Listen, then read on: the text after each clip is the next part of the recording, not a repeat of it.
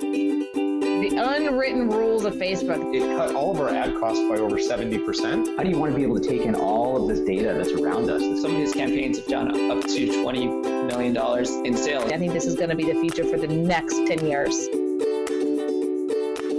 And now here is The Win with your hostess, serial entrepreneur, marketeer, and chief sexy boss, Heather Havenwood.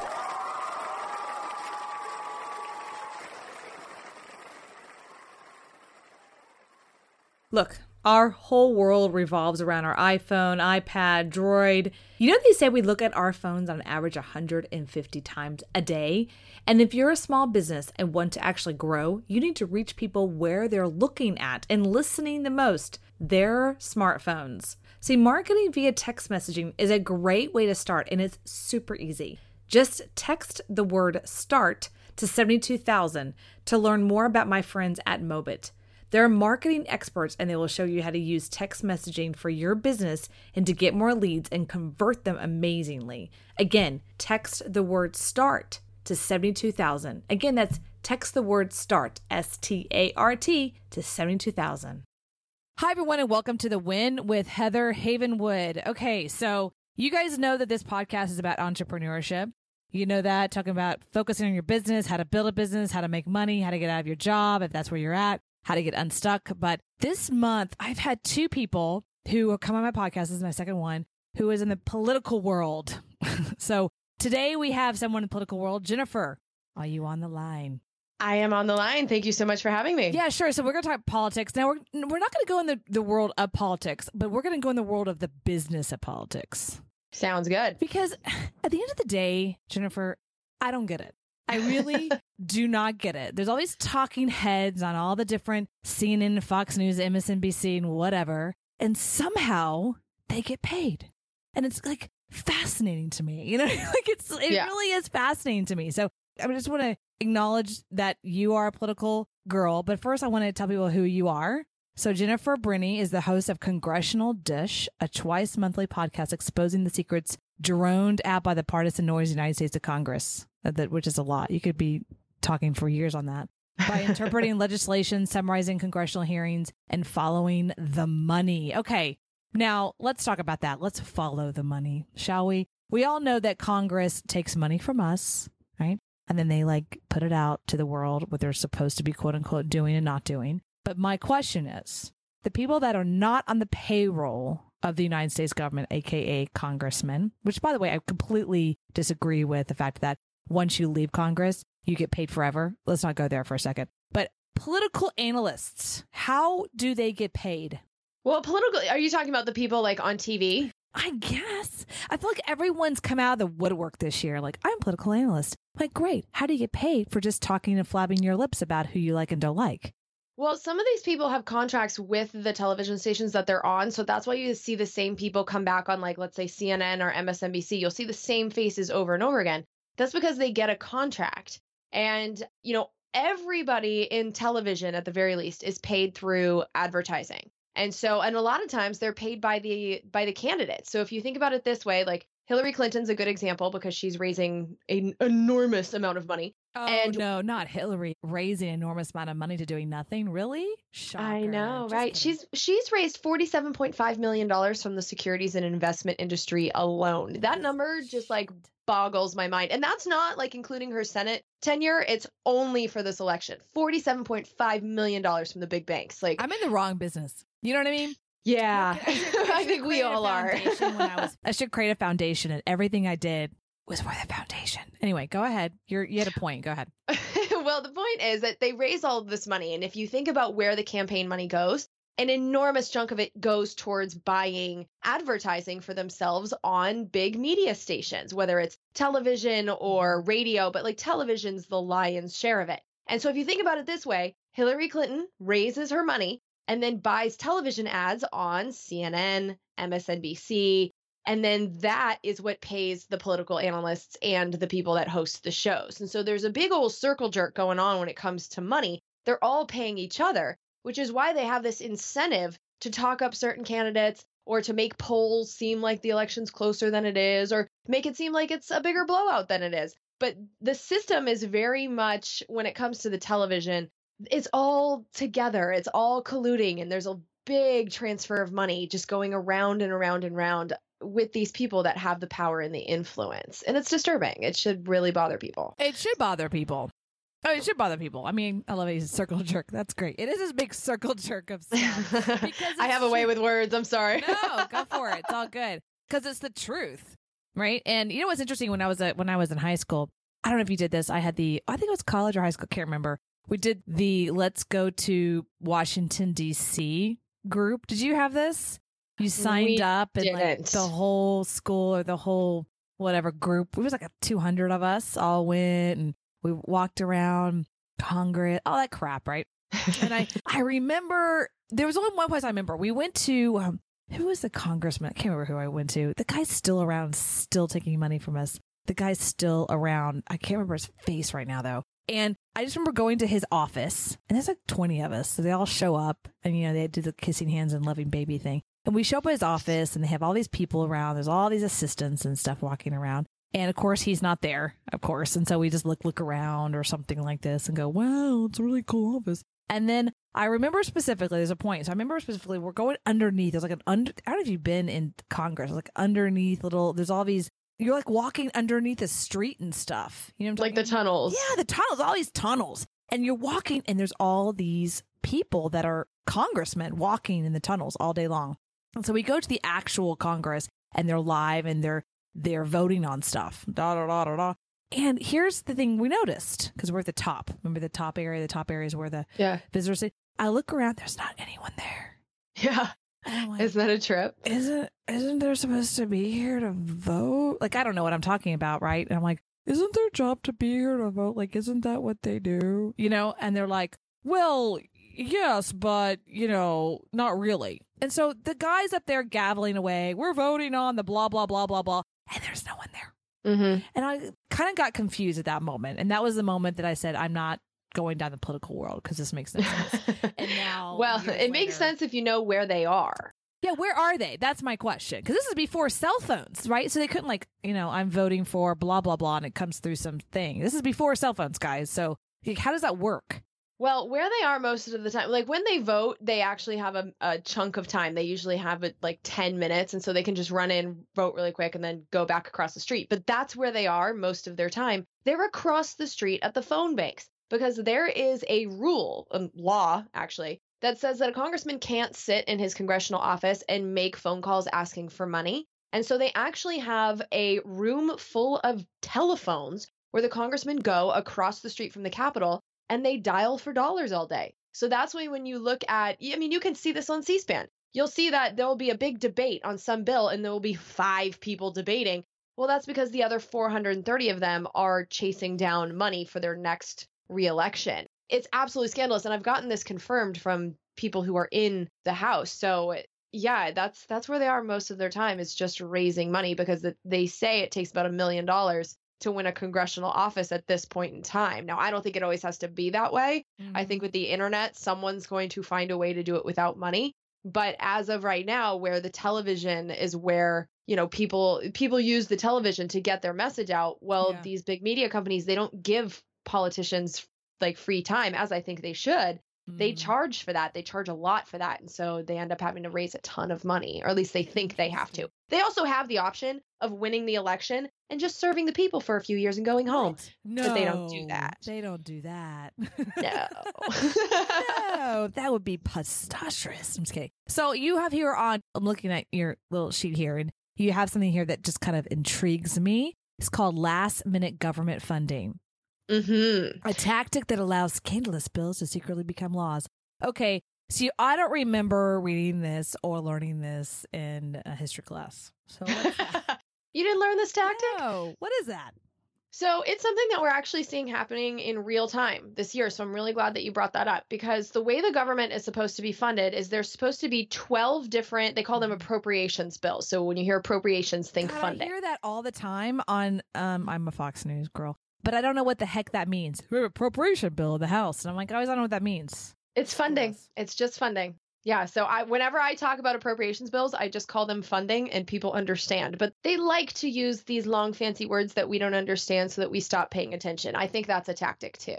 But yeah, appropriations bills are funding bills. There's supposed to be 12 of them that are carefully crafted in a committee and then each voted on in the House and the Senate. If they don't agree, they're supposed to go to a conference committee where the House and the Senate send people to work out the differences and then have that done by the end of the fiscal year, which is September 30th that doesn't happen. I mean, they they work on this stuff, but like most of the time, I've been doing this for 4 years now, and almost every single year what happens instead is they take the current numbers and they Mm. extend them for a few months. Right between Thanksgiving and Christmas. Of and course. so right now in Congress, that's what they're working on. You'll hear something called a continuing resolution. And think about continuing. You're just continuing the funding for however long. And so, what it looks like right now is they're setting up the same situation. They're going to have the government run out of money between Thanksgiving and Christmas when we're not paying attention. And instead of having 12 separate bills, they'll have one giant bill. It's usually around 2,000 pages. And they'll jam it full of stuff that couldn't get passed into law otherwise. Because if you think about the strategy, if you take a little tiny bill that the president wouldn't sign, but you put it in this big bill that people don't have time to read, and then you say, well, if you don't sign this, then we're going to have to shut down the government. It's like that mean- Obamacare. No one even read that thing until it got passed. Well, that's not exactly true. that's true. that's that's a rumor. It was a complicated bill to Yeah. read though. I actually did an episode on that, Yeah. and that was the problem. All of the amendments, they never put them in an order where the bill made sense. So there was a lot of work to figure out what was in it and what wasn't, but the time was there. But that's that's Yeah, besides the point. The point is that this is a bill Mm-hmm. based on my previous experience that I expect to be available to read for less than three days because that's how it's been every other time. And we're talking thousands of pages. And so stuff always gets signed into law that just shouldn't be if it was done separately. In fact, there's a lot of bills that will pass, like let's say just the House of Representatives, and then Mhm. they'll stop and they'll get jammed into this government funding law. And so that's how a lot of things, when people go, how the hell did this become a law? Well, that's how it's done. You stuff it into must sign legislation, and that's how it's done. and so it's happening again. You can watch it right now in real time. And I think the date for this one is going to be like around December 11th, from what I'm hearing. That's interesting you said that. Of course. I mean, that's um it's always a little scandal. I have to ask this question, how in the world did you wake up one day when you were 10 like this is what I want to do with the rest of my life? Like how did this happen? no, not at Are all. Are your parents happy? You know what I mean? Are your parents excited about this? Like, yeah, my daughter, she's so smart and she's wasting her time talking about politics. I'm kidding. By the way, I have no idea. I'm but curious. How did this come to be? You know, actually, I was raised by two Republicans, and my parents always listened to talk radio, and I went to a private high school. So I felt like a prisoner because for 20 minutes there and back, it would be like Rush Limbaugh on the way to school and Dr. Laura on the way back. And I would just like want to yell, you know, like back at these people and be like, I don't know what you're talking about. So it's like I would just get really irritated with having to Mhm. listen to that. But like when it's drilled into your brain, you internalize it. So when I got to vote, I voted for George W. Bush in 2000. I was 18, and I did that because my parents were Republican.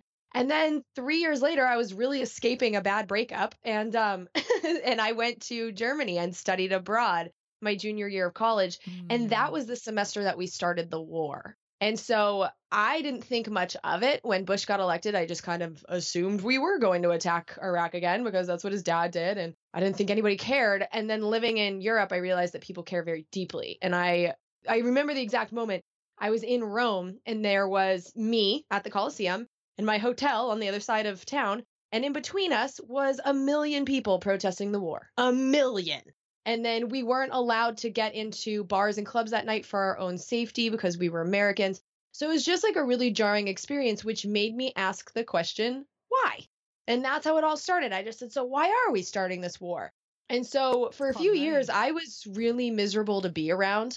I was blaming everything on the Bush administration. I was just like, they're so evil, blah, blah, blah. And it was my dad who, in frustration, pointed out to me that the Bush administration couldn't have done anything. They couldn't have started a war or really anything that they did without Congress being complicit because it's Congress that declares war and it's Congress that controls the money and it's Congress that has all the power. And yet I didn't know anything about Congress. And so fast forward years and years and years later, I was trying to figure out, you know, I, I wanted to just create a living for myself where I get to research and learn and just, you know, read my books mm-hmm. with with a purpose, I realized that I don't know where to get information about Congress in an easily digestible form. So I created the podcast that I wanted to listen to. And that's really how it started. I just, from the minute I started asking why, every answer I got led to even more questions. It's And, so um, true. That's that's really true. I mean, that's I mean, really, you think about it because I'm just recently not to interrupt you, but I just recently just got really into politics really heavy in the last couple of years, and it is like that. It's like, well, why? Well, that makes no sense. Why? You know what I mean? It's like constant wine, wine, why. So that's what you do now. This is this is your job. This is your job, right? To explain it to us in a congressional dish. It is. It is. It's taken me four years to the point that any money is coming in. I'm definitely not rolling in it, you know, but I'm not Well, I'm not you- pulling in Wolf Blitzer money, but I'm doing okay. And that it's just so nice to be able to kick back on the couch and like read a bill and be like, oh, I have a reason to do this now. I'm not going to get yelled at by my boss for like, you know, wasting company time. I'm figuring what's going on in the world. So Well, that's it's um, interesting that you can read a bill. I mean, read the bill. I've never read a bill. I can be honestly say that. I'm, a, I'm most American, by the way. I've never read. A yeah, most Americans haven't. You know, I live in Austin, Texas. Okay, where do you live? I live in just outside San Francisco. Okay, got it. So I live in Austin, Texas. So I'll give you a little scoop what's going down with Austin, Texas. A little politics here. So I live in Austin, Texas. I live in the what I call the center of it. All right. So I live in 78704, which is where Zilker Park is. It's like it's the center of the city. Okay. It's like the heartbeat. So they have this thing called Uber. You ever heard of it? Oh, I know what you're talking about. Yes. Yeah. Uber. Like it's awesome. It's entrepreneurial. We have horrible transportation here issues here in Austin, Mhm. Texas. So when Uber came here, it was like a godsend. I mean, I live literally 1.5 miles from 6th Street. And Oh. I Well, it's a big drinking town. it's a big drinking town. So we never, I mean, I never hardly ever went to 6th Street or anywhere down there because um, one, it's expensive to park. And two, one, even going home 1.5 miles, the cops make a crap load of money on DWIs. So it was not worth it. All of a sudden, Uber came around. I'm like, oh my God, I could go for five bucks. This is great. Back and forth. You can drink whatever, have a couple glasses of wine. My boyfriend and I were always using it. Plus, there's a ton of conventions in town. And I hated parking downtown because it was like, really expensive. So I would use Uber. Plus, my car gets banged up, all kind kind of fun stuff. So this is great. It's all going great. Uber's great. I have a ton of friends who are becoming Uber people, and they're they're making some extra money. It was great. It was awesome. Freaking loved it. One time I got an Uber ride from this guy, hot guy in a Lexus. I'm like, this is great. Okay, well then there's this thing called politics, and the city council was all up in arms about Uber. How dare they come here and make money? So what we found out is Ann Kitchen, who's um on the city council, who by the way lives in my neighborhood. I'm not kidding, like literally 500 feet from me, and her husband is the lobbyist for the cab companies Mm. right? So she fights this tooth and nail and tries to shut down Uber. Well, Uber pushes back and we have a city vote. Okay. The city voted. Now, it was not a regular time voting. It was like random, like on May 10th, you know, or something. It was like a random vote and you're only voting for Uber. So it wasn't like a regular time for voting like November. And then they spilled all this money into the antichrist of Uber, which is crazy. It made no sense, right? They would say things like, Uber's taking jobs. No, they're providing jobs. Uber's making us unsafe. No, their DWI rate dropped almost 15%. Yeah. Okay. We're like, you're so full of it. So I thought for sure this would not pass, right? And the Uber would stay. No, it was like this tiny slim margin because people got confused, right? How they they flip flopped it. If you said no to Proposition Seven, you were for Uber. That's how they flipped it. Say Yep. no to Proposition Seven, which means that you wanted Uber. But saying yes to Proposition Seven was actually no Uber. But they flip flopped it and how you read it. If you didn't really careful, like you wouldn't understand. Okay. Yeah. So they flip flopped it anyway. Uber's not here. Uber's not Yeah. here anymore. And that means Lyft is not here. Uber's not here. It's a pain in the butt. And what happened after that? Within two weeks, X Games pulled out. Wow. Massive money, millions of dollars. And I'm like, congratulations, Ann Kitchen.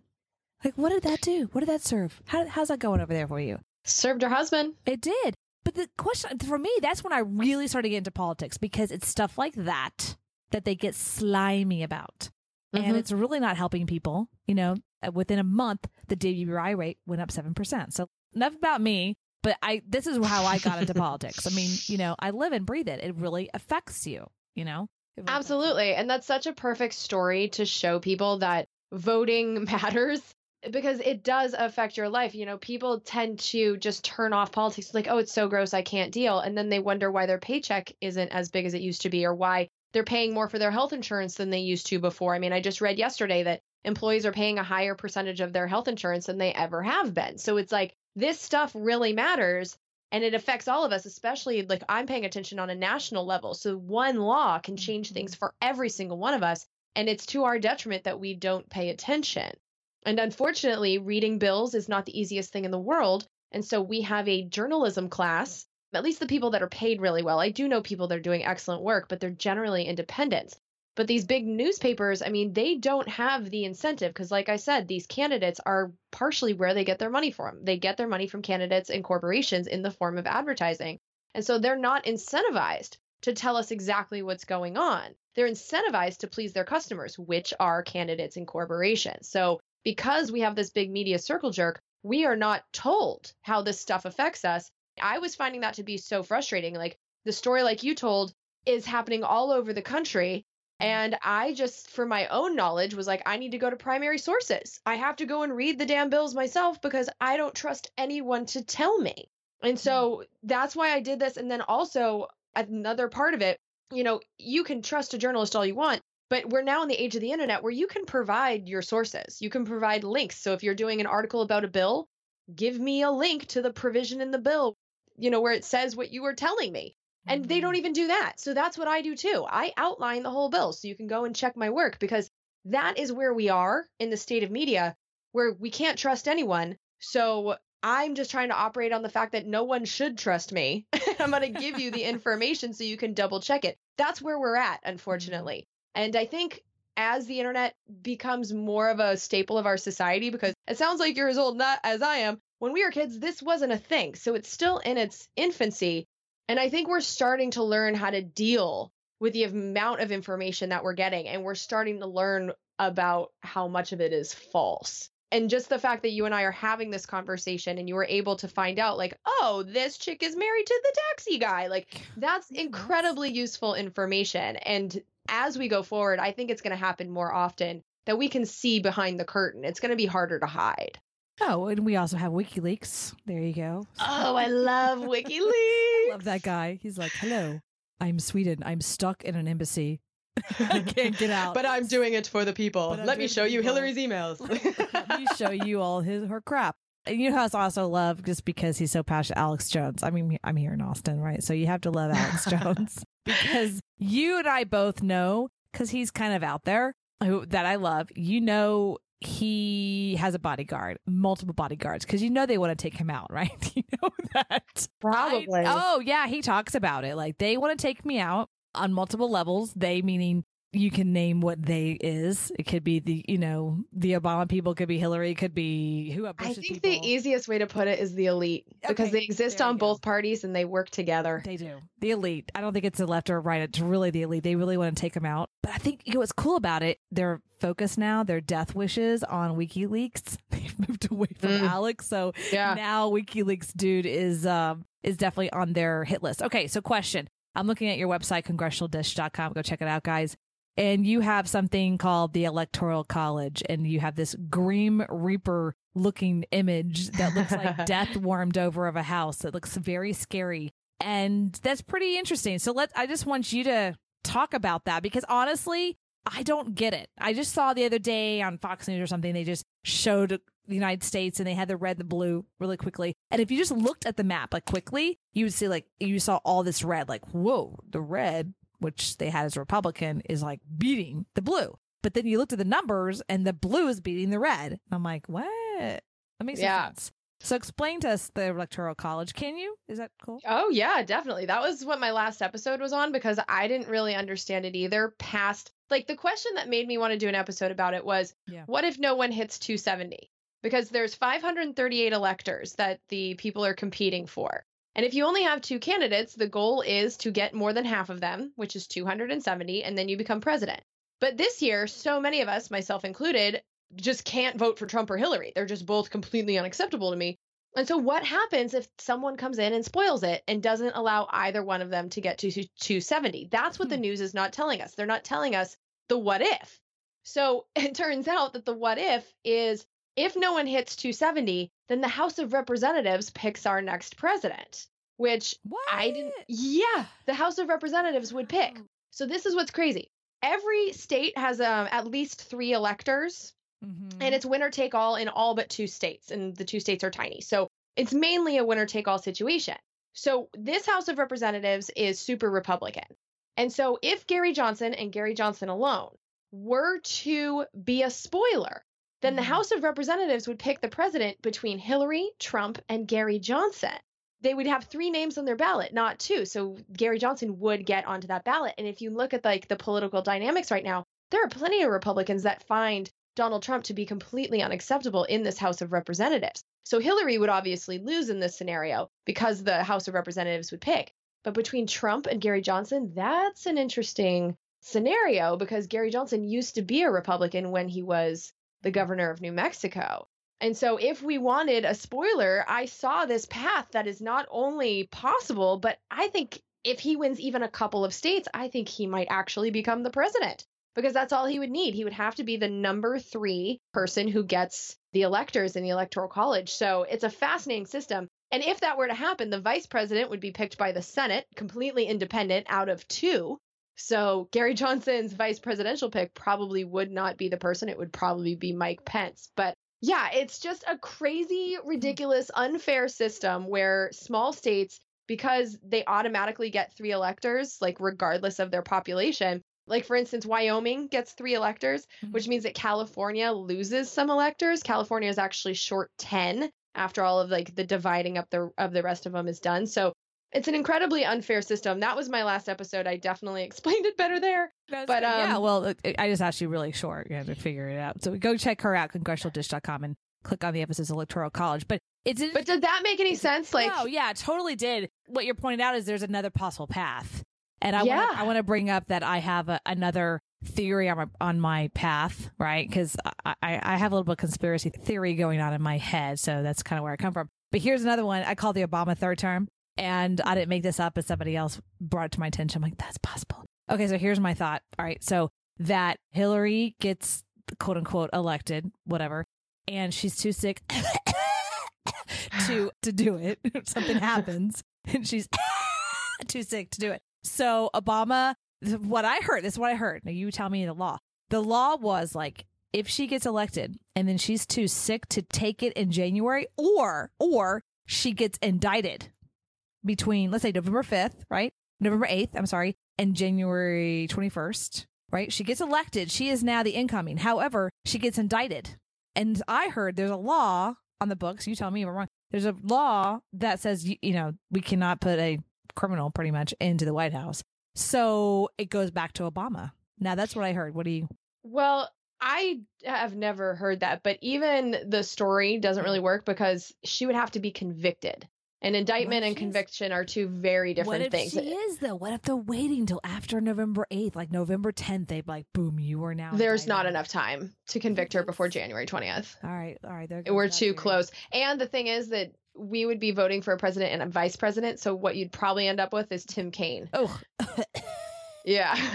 sorry, not a fan. yeah. The, both of the options that we have from the big two parties are terrible options. They really are. Okay, well there goes my theory. Sorry, guys. Sorry, I hate to burst your bubble, but No, although maybe that's a good thing that you never know. I mean, Yeah. I, you know, I'm not trying to make that happen. I'm just saying, like, there's another theory.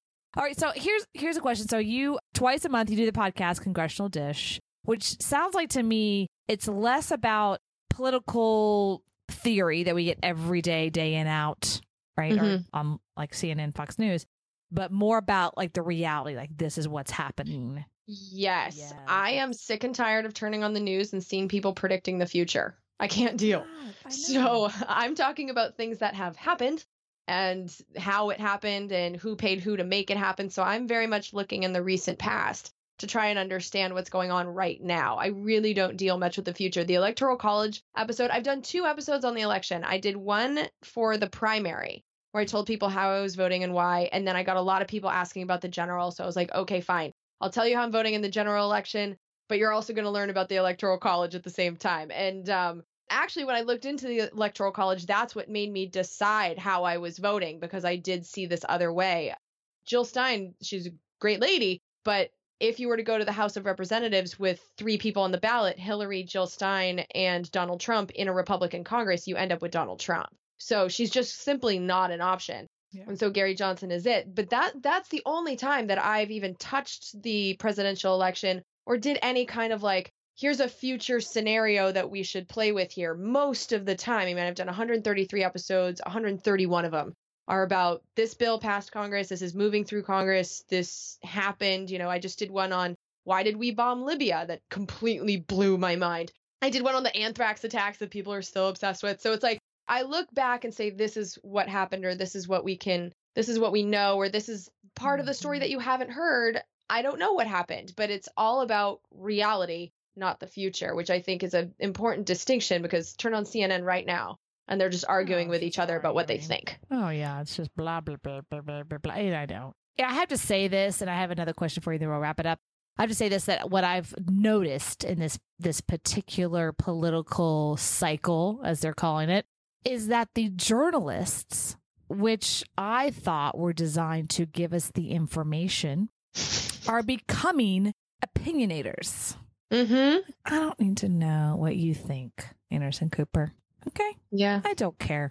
You're just a talking head to me. Your job is to look pretty, which you do. You look pretty. Which he does. He's You're a pretty man. You're a pretty man. And to keep your sexual orientation out of it and keep your opinion about it out of it. Okay. I think it's, um, and I'm not picking on him. It's just one of them. They're all of them there. I don't need to know, you know, and you're not a celebrity to me. You're on TV and your job is to give us the information and you're way overpaid. Okay. I just, I don't like the fact when the journalist becomes the expert.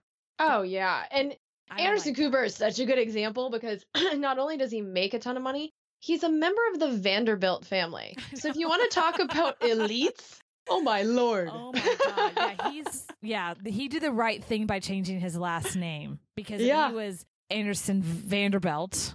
I mean, Uh-huh. that's you might as well just be. I mean, what's another major? I can't even Heinz. a Rothschild, Rothschild. or a Right, you might as Roosevelt. well yeah. like Jennifer Rothschild. No, I'm not completely a snob. No, no, I'm Yeah. I'm real. I'm down real. I'm not I'm not in this cycle of money. My family isn't, you know, one of the biggest banking families ever to have ever existed. No, no, I'm just a regular guy, just like you guys. See me? I'm in the water at Hurricane Katrina. I'm just like you. Just a yeah. regular gay guy that looks pretty. Like that's all. I got. And, like as a dude, I like him. So it's like if you want to host American Idol, like go for it. But I'm so with you on that. Like I'm not interested in the personal lives of journalists, which I guess is really ironic for me to say because I do share some of mine in my podcast, but I also feel like I feel like I'm a podcaster, so I'm just trying to be like, so this is what I found, guys. Like I'm not trying to be like them, you know, like I'm not going, I'm not doing this so that someday I can get to CNN. Like no, you know, I'm just doing what I do. So, it, it, but I do feel a little guilty to be like, I don't care about you, but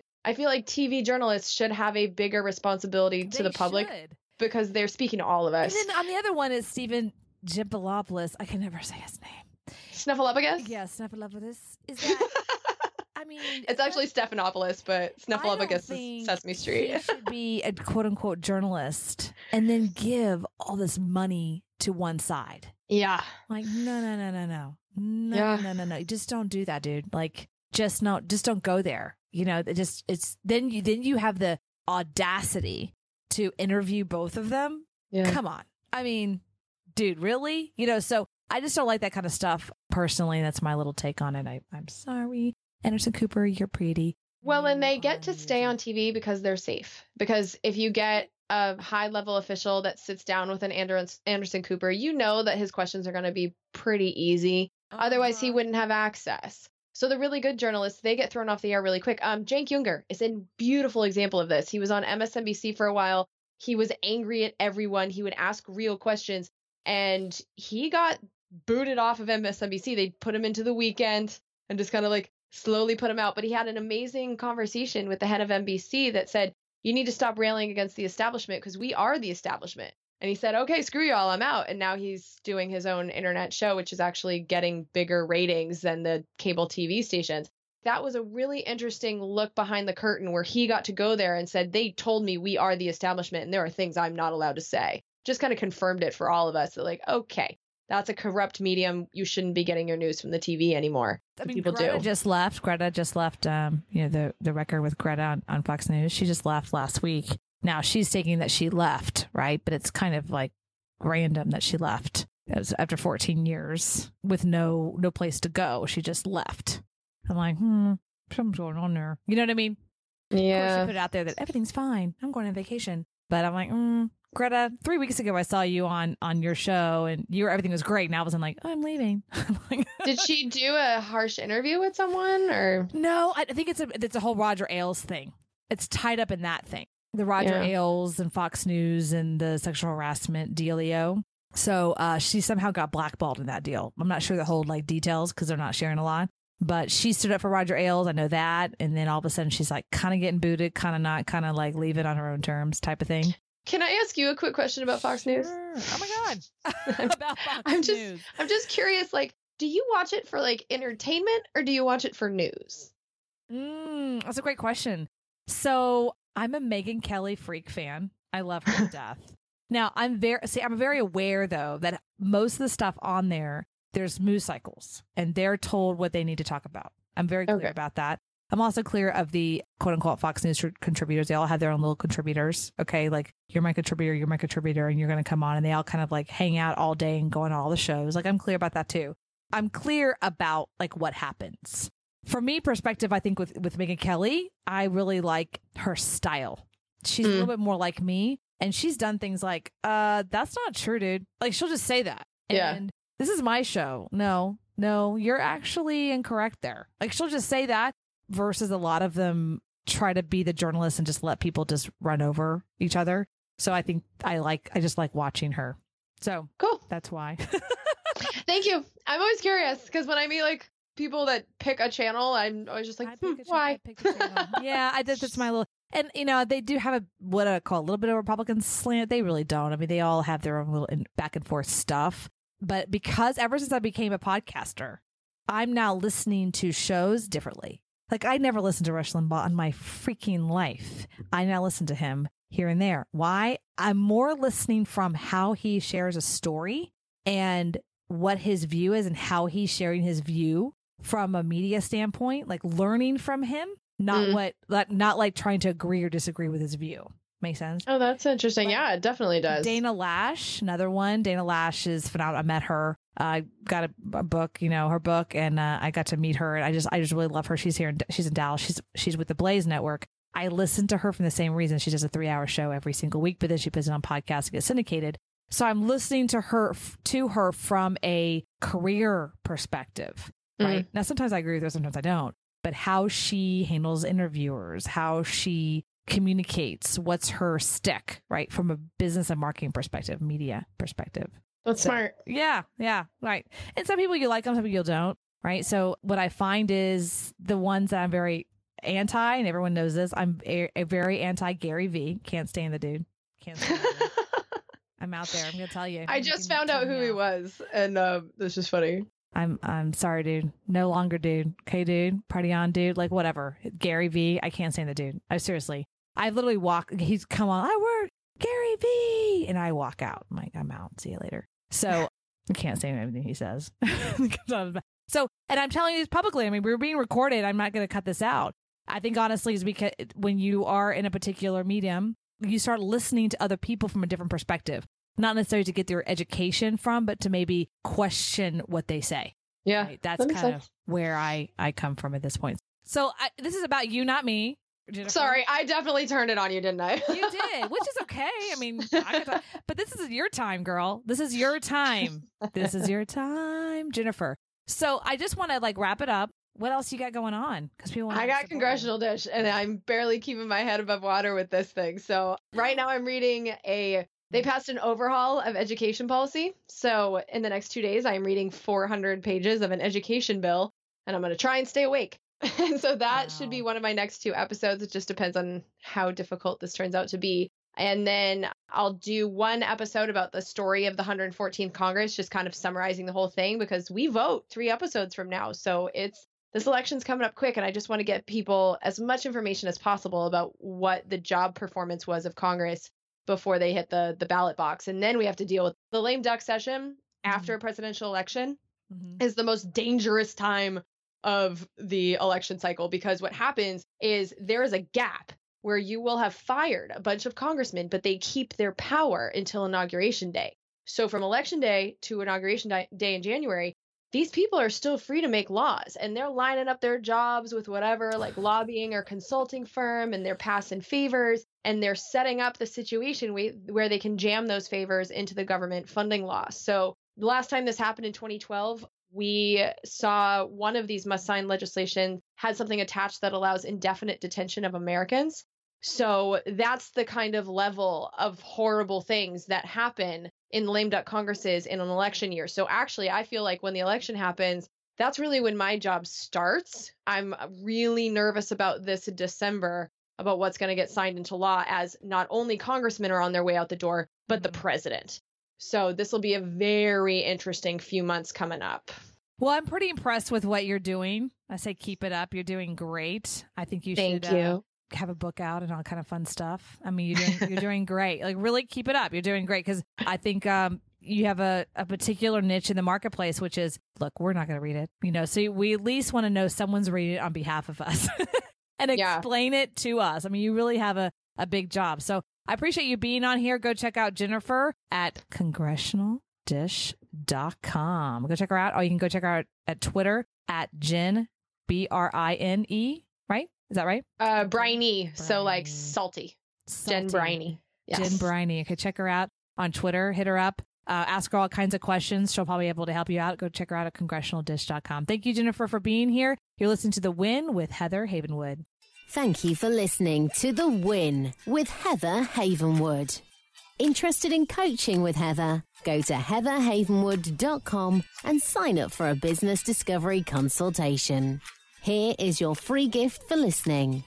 Get three audio chapters of Heather's book, Sexy Boss How Women Empowerment is Changing the Rulebook when you text the word sexy to 72000. Again, text the word sexy, that is S E X Y, to 72000 and receive your three audiobook chapters. Number is good only in North America. For outside the USA, text sexy to plus one 323 457 2288. Text sexy to plus one 323 457 2288. Long distance charges may apply. Heather wants to hear from you. Questions you want answered on the show, comments, interview requests. Email media at sexybossinc.com or leave a private voicemail. 51 Boss is me.